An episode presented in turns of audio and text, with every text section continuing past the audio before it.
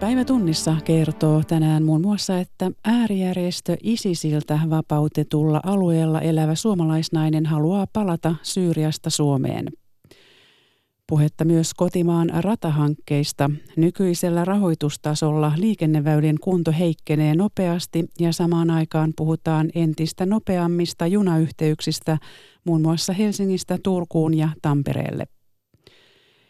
Ja Ylen kyselyssä nuoret miehet ovat suomalaisista tyytyväisimpiä omaan elämäänsä. Ulkomailta kuulemme muun muassa, että Afrikan metsät tuhoutuvat kovaa vauhtia hakkuiden takia. Studiossa Salme Unkuri, hyvää keskiviikkoiltaa.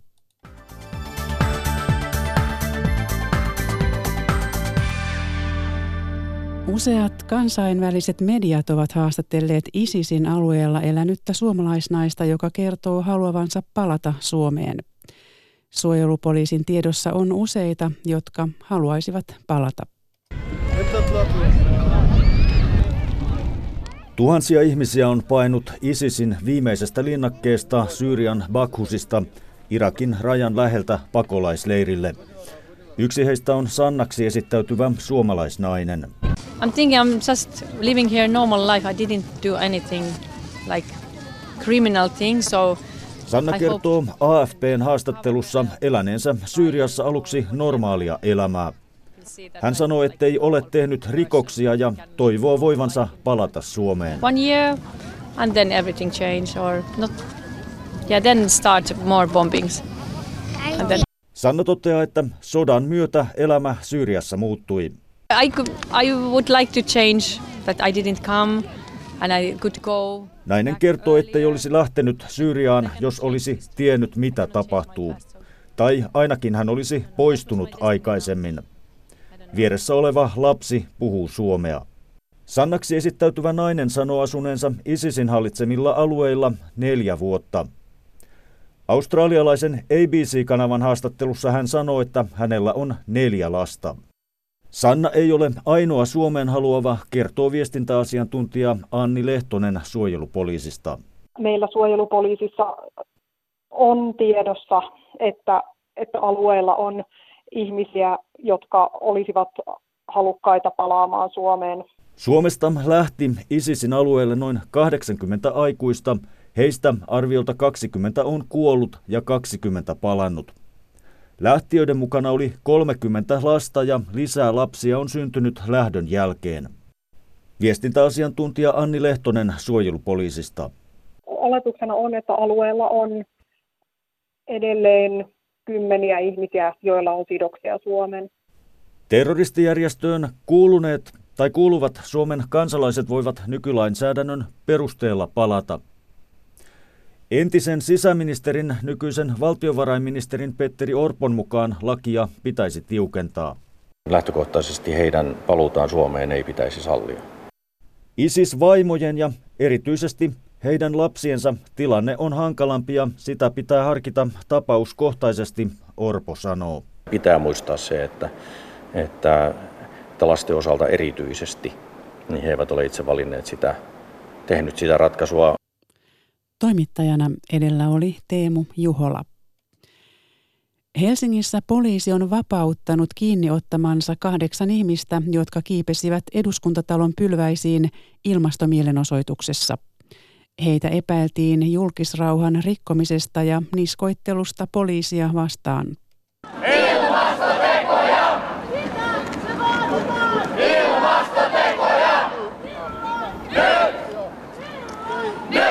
Ympäristöjärjestöjen ilmastomielenosoitukseen osallistui noin kaksi ja puoli sataa mielenosoittajaa. Näin siihen osallistumistaan perusteli Eino Koponen. Mulla on siihen ainakin kolme syytä. Akseli, Saimi ja Pikku Jassu. Lasten, lasten ja tulevaisuuden vuoksi. Onko mä oon havahtunut tähän, että nyt on pakko tehdä jotakin ja väitetään, että yhden ihmisen osallistuminen, mitä se saa aikaan, mutta meitä yksilöitä on täällä runsaasti liikkeellä ja rakkaudesta äiti maahan. Vaativan neurologisen kuntoutuksen taso vaihtelee suuresti alueittain. Viimeisimmän tutkimuksen mukaan aivoveren kiertohäiriön saaneista ihmisistä keskimäärin vain 15 prosenttia sai suositukset täyttävää kuntoutusta. Tilanne on kuitenkin parantumassa. Heini Holopainen.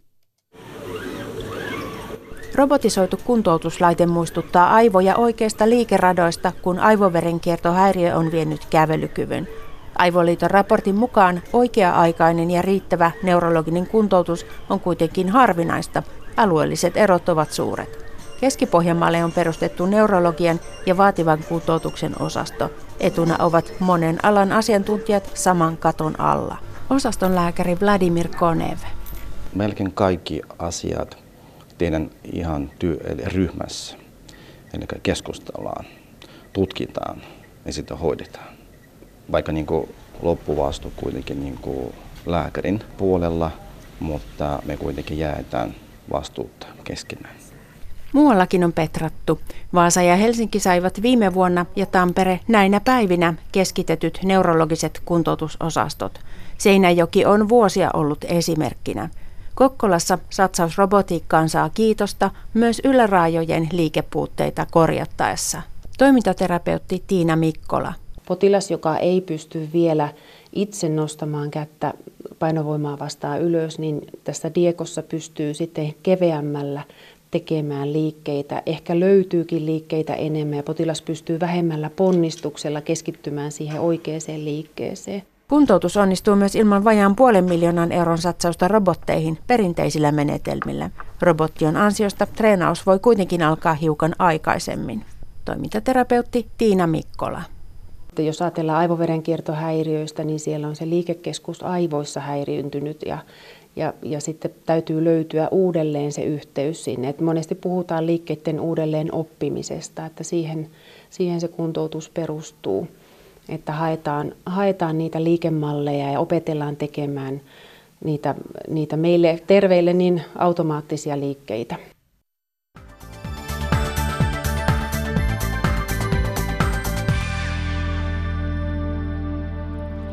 Sitten puhetta ratahankkeista. Nykyisellä rahoitustasolla liikenneväylien kunto heikkenee tänä vuonna enemmän kuin koskaan aikaisemmin. Samaan aikaan puhutaan nopeammista junayhteyksistä. Helsingistä pitäisi päästä tunnissa Turkuun ja Tampereelle ja kolmessa tunnissa Kuopioon ja Joensuuhun. Missä järjestyksessä ja millä rahalla toiveita toteutetaan? Siihen ovat vastaamassa eduskunnan liikenne- ja viestintävaliokunnan jäsenet, valiokunnan varapuheenjohtaja keskustan Markku Pakkanen, kokoomuksen Sofia Viikman ja vasemmistoliiton Jari Myllykoski. Marja Alakokko haastattelee. Sofia Viikman, sinä olet tamperelainen ja puolueesi kokoomus on tunnin junahankkeen takana. Miksi nopeampi juna pitäisi saada Tampereelle? Me tarvitaan tuohon pääradalle erityisesti Tampereen ja Helsingin välille lisää raidekapasiteettia, eli se nyky, nykyiset raiteet, ne on huonossa kunnossa, niitä täytyy, ne tar, niitä täytyy korjata ja lisäksi tarvitaan lisää raidekapasiteettia, koska nykyiset matkustajamäärät on niin korkeat, että jo nyt junat on täynnä, raiteet on täynnä, se aiheuttaa häiriöherkkyyttä, myöhästelyä. Tulevaisuudessa matkustajamäärät vaan kasvaa tällä Suomen vilkkaimmalla henkilöliikenteen radalla. Siellä tehdään nyt jo matkoja 4-6 miljoonaa noin ja pääradan alueella asuu puolet suomalaisista sen vaikutusalueella. Eli, eli meidän täytyy aloittaa nämä isot hankkeet sieltä, missä, on, missä tehdään eniten matkoja ja missä tarve on kaikista suurin. Ja tältä pääradan alueelta tulee kaksi kolmasosaa Suomen bruttokansantuotteesta sen lisäksi, että siellä on kaikista eniten matkustajia. Ja matkustajamäärät vaan kasvaa, eli Eli tarve lisäraiteille ja sen myötä alle tunnin junalle Tampereen ja Helsingin välille on tosi kova ja siitähän hyötyy matkustajat aina Ouluun, Seinäjoelle, Vaasaan, Jyväskylään, Poriin saakka. Myös Turussa on innostuttu ja sitten Lappiinkin haluttaisiin lisää kapasiteettia, koska siellä on aika paljon turisteja ja nyt ilmastonmuutoksen myötä niin lentomatkojakin haluttaisiin korvata junamatkoilla. Ja, ja sitten Joensuu, Kuopio, Sinne pitäisi Helsingistä päästä kolme, kolmessa tunnissa. Mitä Markku Pakkanen sanot näistä hankkeista? Nämä on kaikki tärkeitä hankkeita ja niin kuin tuossa Sofia kertoi, pääradan tukkoisuus pitää ensin purkaa ja sitten on mahdollisuus näillä Turun tunnin junilla edistyä ja Itärata Kouvola on äärimmäisen tärkeä, jos lähdetään niin kuin Itä-Suomen e- elinvoimaa kehittämään ja tässä yhteydessä haluaisin nostaa henkilöliikenteen lisäksi myös tavaraliikenteen. Se on meille Suomelle erittäin tärkeä ja kaikkien ratojen päässä on yleensä jossain vaiheessa satama ja haluan niin kuin nostaa myös tämän puolen tässä keskustelussa esiin ja siksi tuo Itäradan merkityskin on, on äärimmäisen tärkeä. Sillä pystytään Savon ja Pohjois-Karjalan elämää ja elinkeinoelämää tukee vahvasti henkilöliikenteen lisäksi. Jari Myllykoski. Joo, tuohon lisäksi mitä Sofia sanoo ja että mitä kokoomuksessa haluaisin niin terottaa sitä, että se on yli puolueen rajojen monen maakunnan kansanedustajan yhteinen hanke, että päärataa tehdään. Ja pitäisi jotenkin luonnollisena, että päärata on ehkä se ensimmäinen, koska se on kuitenkin nyt EUn TNT-verkon piirissä ja meillä on mahdollisuus saada EUn kautta rahaa, niin siihen pitää panostaa. Ja se miksi, niin kyllä tämä henkilöliikenteen pendelöinti, eli saavutettavuus on ehkä kaikkein tärkeimpi kuin se, että on paljon ruuhkaa, niin se on niin kuin se elinkeinoelämän ja ihmisten liikkuvuuden kannalta se pullonkaula pitää avata. Nyt kysyn teiltä, että tässä puhutaan nyt tunnin junista, siis nyt tällä hetkellä aikataulujen mukaan, niin, niin Tampereelle pitäisi päästä noin puolessa toista tunnissa. Turkuun ö, menee lähemmäksi pari tuntia. Mikä merkitys sillä matka-ajalla ja vuorovälillä on teidän mielestänne? Markku. No tässä työmatkalla ja tämän tyyppisessä pendelöinnissä aika on tietysti oleellinen asia ja sillä lailla pystytään saada tähän pääkaupunkiseudun vaikutusalueelle niin Turku, Tampere kuin Kouvolan seutukin, jos tämä tunnin ajattelu on se lähtökohtaisesti. Tärkeä tietysti on nopeus, mutta myös turvallisuus ja nämä näkökulmat täytyy huomioida. Ja mutta nyt on... puhutaan siitä myös, että, että ihmiset pystyvät tekemään töitä myös junissa. Niin, niin mikä hätä sieltä on sitten päästä Helsinkiin tai toisin suuntaan. Sofia Viikman. Eli kyllä nämä kaupunkien väliset nopeat yhteydet on tärkeitä ja jos me mietitään tätä Tampereen ja Helsingin välistä alle tunnin yhteyttä, niin sillä on tietysti aivan merkittävät taloudelliset vaikutukset, työssäkäynnin vaikutukset, ihmisten arkeen helpottavat vaikutukset ja sitten vielä lisäksi, jos ajatellaan ympäristöä.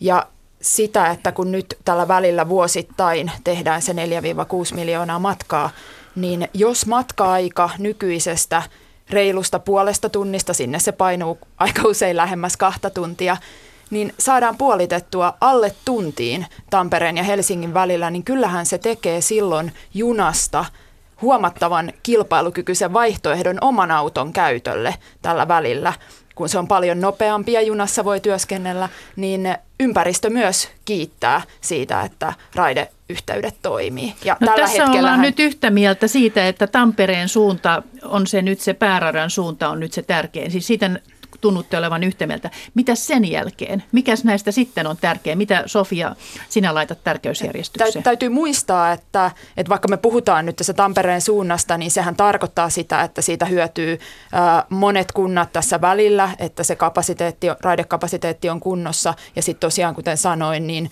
se lyhentää matkaa Poriin, Jyväskylään, Vaasaan, Seinäjoelle, Ouluun, aina Rovaniemelle asti. Eli siinä mielessä tämä pääradan asia on yhteinen. Entäs ja, sitten itään vai länteen, Turkuun vai, vai tuonne Kuopio, Joensuun? Mun mielestä on katsottavaa sitä, että missä on eniten matkustajia ja missä sillä investoinnilla saadaan suurin hyöty. Mm, Markku Pakkanen. No minä näkisin sitten pääradan jälkeen, niin Itä on erittäin tärkeä suunta elinkeinoelämän kannalta ja meillä on mahdollisuus tarjota sitten myös halpaa asumista, hyvää luontoarvoja tämmöisiä ihmisille, että ei kaikkeen tarvitse muuttaa tänne pääkaupunkiseudulle myös ja siksi tuo Itäradan suuntaan. Ja niin kuin tässä tuli, niin siellä on myös erittäin paljon matkustajia tällä hetkellä myös henkilöliikenteessä. Näin sanoo siis Markku Pakkanen, keskustan edustaja Kouvolassa, Jari Myllykoski Nakkilasta, Satakunnasta. Vedätkö sinä lännen suuntaan? No kyllä mä vedän niin kuin pääradan suuntaan, mutta että mä en halua tehdä tässä ministeri Pernereitä, eli me ollaan sovittu 12-vuotisesta liikennesuunnitelmasta, ja siinä mielessä onneksi minä olen täällä nyt itsenäni, niin mä voi, voi tota sitten vähän lipsua siitä, mitä me ollaan valiokunnassa juuri päätetty, että ensi vaalikauden puolessa välissä tehdään se suunnitelma, mihinkä investoidaan, mihinkä me laitetaan meidän voimavarat, ja siinä, siinä mielessä niin on tärkeää katsoa myös, että niin kuin tavaraliikenteen osalta me pystytään kehittämään palveluita ja eh, vaikka nyt utopistista, mutta joku Pori Haapamäki rata, mikä vapauttaisi pääradan tavaraliikenteen osalta merkittävästi, niin pitää katsoa niin kuin kokonaisuuksia ja nyt tässä niin kuin laittaa listaa mitään mitäkin, niin tota, on mun mielestä itsensä pettämistä. Ja nyt kun mainitsit tuon 12 vuoden näkymän eteenpäin, niin, niin nyt on ilmeisesti tosiaan päätetty, että päätöksiä tehdään vähän niin kuin pitemmällä perspektiivillä. Ja nyt kun tästä rataverkon huonosta kunnosta mainitsit, mainitsin tuossa alussa, niin se näy, näkyy käyttäjille tänä vuonna nyt sitten muun muassa sillä tavalla, että kun pitäisi kulkea 200 kilometrin tuntivauhdilla, niin juna kulkeekin 50. Ja on painorajoituksia ja se merkitsee elinkeinoelämälle lisää kuljetuskustannuksia. Ja jos nyt perusradan pitoon ei ole rahaa, niin miten meillä on rahaa näihin teidän mainitsemiinne nopeampiin junayhteyksiin, kun siis tällä hetkellä kaikessa tienpidossa niin 2,5 miljardia on korjausvelkaa, eli noin miljardi siitä rautateillä. Mitä te tähän sanotte, Markku Pakkanen? Tämä 12-vuotinen liikennesuunnitelmahan sisältää myös yhdeltä osaltaan tämän keskustelun tästä hankeyhtiöstä, jossa nyt päädyttiinkin jo ja se on ainoa, oikeastaan ainoa vaihtoehto, johon näin isoihin hankkeisiin pystytään löytämään miljardiluokan hankkeisiin rahoitus. Silloin se tarkoittaa, että budjettirahoituksesta luovutaan ja tehdään tämä yhtiömalli ja siihen tulee valtioenemmistöinen yhtiö, joka, jolla on myös mahdollisuus kerätä rahaa muualta kunnilta, eli eläkeyhtiöiltä ja näiltä. Ja tämä on se ratkaisu mun mielestä, millä tässä päässään eteenpäin. Ja siinä on mielestäni hyvä, että tämä parlamentaarinen ryhmä pääsi siitä sopuun, että me voidaan lähteä ajattelemaan ja suunnittelemaan tätä vaihtoehtoa ensi hallituskaudella sille. Väylävirasto oli siis selvittänyt, että, että jos kaikki laitettaisiin kuntoon, niin tie, vesi kuin rautatietkin, niin se tekisi noin 450 per suomalainen, 2,5 miljardia. Se ei kuulosta paljolta se 4,5, mutta siis verovaroilla me ei tätä saada tehtyä, niinkö se on? Se on tällä hetkellä juuri näin. Tällä hetkellä peruskorjataan on miljardi per hallituskausi ja 300 miljoonaa on nyt sovittu vuositasolla se korjaus ja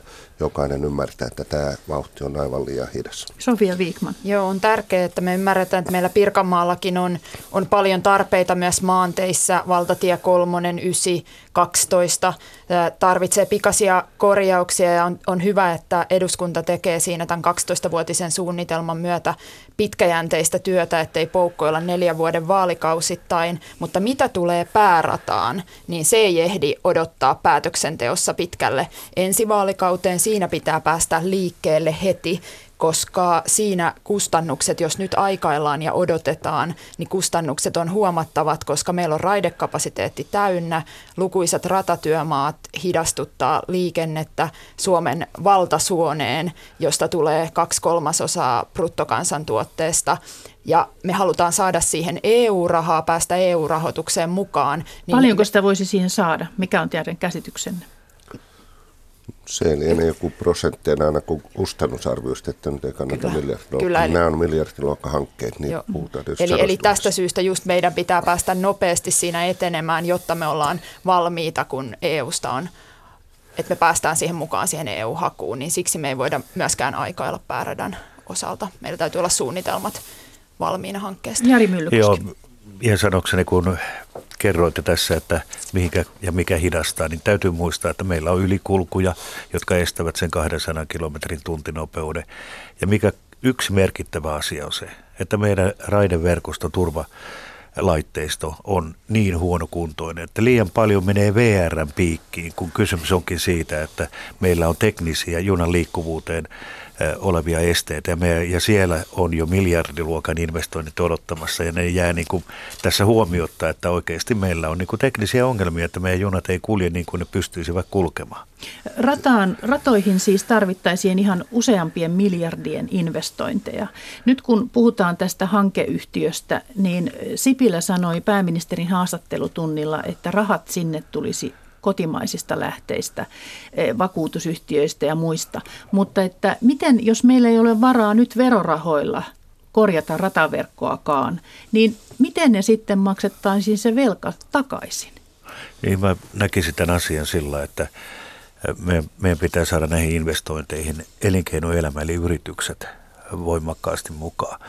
Ja miten me voidaan sitten maksaa niitä velkoja on se, että me voidaan saada yrityksiltä rahoitusta ja sitten alentaa raidemaksuja vaikkapa 30 vuodeksi niistä yrityksiltä, jotka lähtevät tähän investointiin mukaan, jolloin tämä takaisinmaksulogiikka raiteilla on oikeastaan mun nähdäkseni ainoa tapa, että yritykset on mukana ja sitten ne osaa laskea, että kuljetuskustannukset alenevat tämän investoinnin vuoksi niin paljon, että kannattaa lähteä mukaan. Vantaan kaupunki ilmoitti jo eilen, että, että se lähtee näihin Tampereen rata, tunnin rata suunnitelmiin neljällä miljoonalla mukaan. Siis tällaisia, kun te nyt sitten tavoittelette. No tämä on yksi hyvä esimerkki siinä mielessä, että ne kunnat ja alueet, jotka tästä myös hyytyy, niin totta kai ne lähtee tähän mukaan ja saa sitä kautta sitä alueen elinvoiman nostettua ja se on ihan järkevää kuntapolitiikkaa kaupungin sitten taas. On tuossa, kun oli hiljaisen keskustelun ajan, että miksi tunnitti, niin täytyy sanoa, että elinkeinoelämä ja yritykset edellyttää kuitenkin läsnäoloa.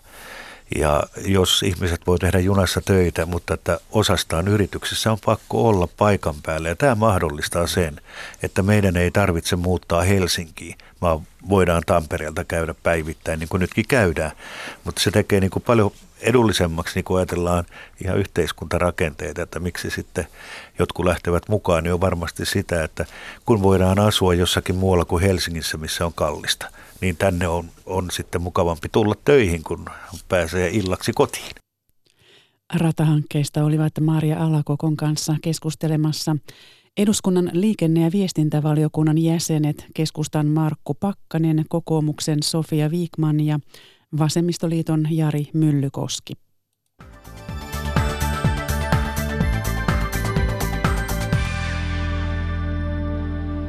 Nuoret miehet ovat suomalaisista kaikkein tyytyväisimpiä elämäänsä. Ylen taloustutkimuksella teettämässä Suomalaisten pelot ja haaveet kyselyssä 15-29-vuotiaat miehet suhtautuvat myös tulevaisuuteen selvästi muita vastaajia positiivisemmin. Hanna Terävä. Kiekko putoaa jäähän ja samalla nuorten miesten murheet unohtuvat. Vantaan Martinlaakson tekojääkaukalossa pelaa hyvin huoleton kaveriporukka. Miten tyytyväinen saat sun omaan elämään? Kyllä mä oon ihan tyytyväinen, että mulla on hyvin harrastuksia ja ihan ok duunipaikka, että ei oikeastaan voisi olla tyytyväisempi. 23-vuotias Lepistö ja hänen kaverinsa ovat tutkimustenkin valossa tyypillisiä suomalaisia alle 30 miehiä. Ylen taloustutkimuksella teettämässä suomalaisten pelot ja haaveet kyselyssä 15-29-vuotiaista miehistä lähes 40 prosenttia oli erittäin tyytyväinen elämäänsä. Kaikista vastaajista vain 20 prosenttia oli näin tyytyväinen elämäänsä. Nuoret miehet suhtautuvat myös tulevaisuuteen selvästi muita vastaajia positiivisemmin. Helsingin yliopiston poikatutkija Harry Lunabban mukaan tulos voi olla sekä hyvä että huono uutinen. Nuorilla miehillä on tulevaisuuden uskoa ja ylipäätänsä tämmöinen niin huoleton suhtautuminen elämäänsä. Sitten toisaalta tätä voi myös tulkita sille, että onko tämä kenties sellaista niin kuin, niin kuin välinpitämättömyyttä yhteiskunnallisista asioista ja ehkä omasta terveydestä. Ei olla huolissaan sellaisista asioista, mistä he pitäisi olla huolissaan. Alle kolmekymppiset miehet ovat Ylen kyselyn mukaan selvästi muita vastaajia vähemmän huolissaan esimerkiksi omasta terveydestään, toimeentulostaan, ilmastonmuutoksesta tai vanhusten hoidosta. Näin miettii 28-vuotias Simo Kärnä. Ainahan sitä huolestuttavaa löytyy, jos alkaa toisaalta miettiä, mutta tota, mitä vähemmän niille oman päätä vaivaa, niin sitä helpommin itselleen menee. Kyselystä käy ilmi, että iän myötä huolen määrä hieman lisääntyy. Poikatutkija Harry Lunabba. Miehet voivat olla aika itsekeskeisiä sinne 30 saakka ja, ja sitten sen jälkeen niin täytyy rupea ottaa vastuuta myös muista asioista. Merilapissa kokeillaan maahanmuuttajien kielenopetusta robotin avulla. Robottiavusteisia opetustuokioita järjestetään luokkahuoneiden lisäksi myös työpaikoilla. Kuka sinä olet? Minä olen Chide. Hauska tavata. Minä olen välkky. Opetusrobottien käyttö maahanmuuttajien Suomen opetuksessa on harvinaista, mutta ei aivan ennen kuulumatonta. Merilapissa robottiavusteista opetusta on viety pykälä tai kaksikin pidemmälle. Yksi uudistuksista on ollut siirtyä luokkatiloista työpaikoille. Projektipäällikkö Susanna Kouri ammattiopisto Lappiasta. Se on niin tämmöinen yksi opetusväline, jonka avulla me halutaan sitten tukea maahanmuuttajan sen suomen kielen vahvistamista ja, ja sitä, että siellä työpaikoilla paremmin sitten pystyisi kommunikoimaan. Merilapissa opetusrobotti on saanut nimekseen Välkky. Esiohjelmoituna tämä välkky pystyy opettamaan suomea erilaisissa tilanteissa, myös ammattisanastoa. Kouluttaja Elinora Chöpman ammattiopisto Lappiasta. Se voi olla esimerkiksi vaikka kaupassa tuotteiden nimiä tai tien neuvomista, tai se voi olla tämmöisessä siivousalan työpaikassa esimerkiksi siivousalan ammattisanastoa. Mitä etua tämä tuo verrattuna elävää ihmiseen opettajana? Se rohkaisee opiskelijoita puhumaan, sitä on ehkä helpompi lähestyä, se jaksaa toistaa tosi paljon enemmän varmaan mitä tyypillisesti opettaja tai ohjaaja. Tässä pöydällä on kuvia työvälineistä. Valitse välineet, joita käytät joka päivä. Esimerkiksi siivousalalla olisi hyviä kehitysmahdollisuuksia, sanoo ohjaajanakin toimiva laitoshuoltaja Pirke Jussi Kor Oystä. Tämä olisi kyllä mahtava apuväline meidän työssä, että se ei poissulje meitä ohjaajia kuitenkaan ja tämä on tehokas oppimisväline. Toimittaja oli Kimmo Hiltula. Sitten Venäjälle, jossa presidentti Vladimir Putinin hallinto pyrkii tukemaan kaupunkien modernisointia. Edelläkävijänä on toiminut pääkaupunki Moskova, jota pormestari Sergei Sobjanin on uudistanut kovalla kädellä. Uudistuksissa usein jää itse asukkaiden mielipide kuulematta.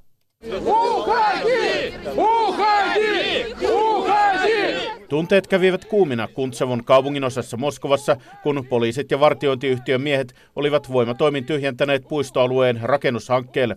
Ivan Frankon kadulla asukkaat vastustavat suuren ja vaikutusvaltaisen PIK-rakennusyhtiön hanketta rakentaa asuinalueen keskelle 26-kerroksinen tornitalo. Suunnitelmissa on myös peräti 37 vanhan asuinrakennuksen purkaminen ja asukkaiden asuttaminen uusiin taloihin. Hanketta vastustavat asukkaat sanovat, että heidän mielipidettään ei ole kysytty eikä kunnioitettu. Näin tapahtuu, koska vallanpitäjämme ovat korruptoituneita ja ostettavissa. He ovat liitossa rakennuttajien kanssa, asukasaktivisti Ivan Roskov sanoo. Kuntsavon tapaus on ollut yksi kuumimmista asukkaiden, viranomaisten ja rakennusyhtiöiden vastakkainasetteluista, kun pormestari Sergei Sabjanin kehittää Moskovaa kovalla kädellä. Vuodesta 2011 alkaen presidentti Vladimir Putin on ajanut suurimittaista kampanjaa Venäjän kaupunkien modernisoimiseksi. Etulinjassa on tietenkin ollut Moskova, jonka kehittämiseen on neljän viime vuoden aikana investoitu noin 28 miljardin euron arvosta. Pormestari Sabjanenin kaudella Moskovan keskustaa on kehitetty jalankulkijaystävällisempään suuntaan ja joukkoliikennettä on uudistettu, erityisesti metroverkkoa. Suurissa linjoissa pienen kaupunkilaisen ääntä ei välttämättä kuulla vieläkään. Suuri osa riidoista liittyy valtaisaan uudistushankkeeseen, jossa Moskovasta puretaan korjauskelvottomiksi katsottuja 50- ja 60-lukujen kerrostaloja ja asukkaat asutetaan uudisrakennuksiin. Paikoin asukkaat ovat asettuneet tiukkaan vastarintaan, koska pitävät asuntojaan täysin kelvollisina. Hankkeiden katsotaan hyödyttävän lähinnä suuria rakennusyhtiöitä.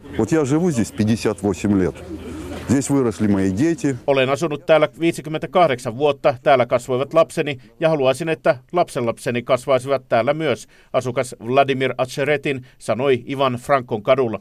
Asukkaat aikovat jatkaa kamppailuaan, vaikka ovat tähän mennessä hävinneet oikeusasteissa. Moskovasta raportoi Heikki Heiskanen. Ja lopuksi Afrikkaan, jossa luonnonmetsät hupenevat hakkuiden takia kovaa vauhtia. Suomi on esittänyt EUlle erityisen metsärahaston perustamista kestävän metsätalouden tueksi. Länsi-Afrikassa metsiä istuttavan yrityksen johtaja toivoo lisäksi Suomelta koulutusapua. Minna Pärssinen. Afrikan kasvava väestö tarvitsee puuta ja sitä saadaan lähinnä luonnonmetsistä. YK arvioi, että esimerkiksi Ganassa metsät on hakattu nykytahdilla loppuun jo vuonna 2030. Kestävälle metsätaloudelle olisi siis tilausta. Ganassa ja Sierra Leonessa toimiva Miro Forestry viljelee puuta 10 000 hehtaarilla. Yhtiö tekee lautoja, sähköpylväitä, puuhiiltä ja biomassaa. Miro Forestryn toimitusjohtaja Andrew Collins sanoo, että yhtiö tuo työpaikkoja maaseudulle, jossa muutoin työllistäjiä on vähän. Great in that it is a, an industry that's creating jobs typically where there are no jobs in rural areas. Collins kävi tiistaina Suomessa Afrikan kestävää metsätaloutta käsittelevässä seminaarissa. Metsänviljelyn puolesta puhuminen on Suomessa helppoa, mutta muualla Euroopassa ei niinkään.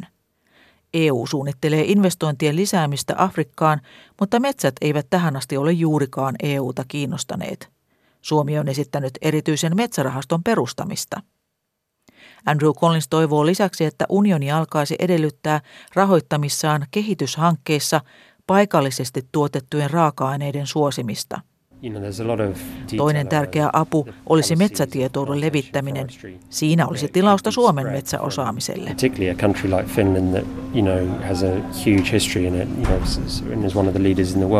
Collins muistuttaa, että kestävä metsätalous on paitsi ekologisesti hyödyllistä, myös kannattavaa. Viljelyn metsän hyödyntäminen on tehokasta ja puu kasvaa nopeasti. In West Africa you grow a pine tree in in, in 12 to 15 years. You know, in Finland it's 60 plus. Havupuu kasvaa korjuumittaan Afrikassa runsaassa kymmenessä vuodessa, kun se Suomessa kestää yli 60 vuotta, muistuttaa toimitusjohtaja Andrew Collins. Tässä oli keskiviikon päivätunnissa. Mukavaa loppuiltaa.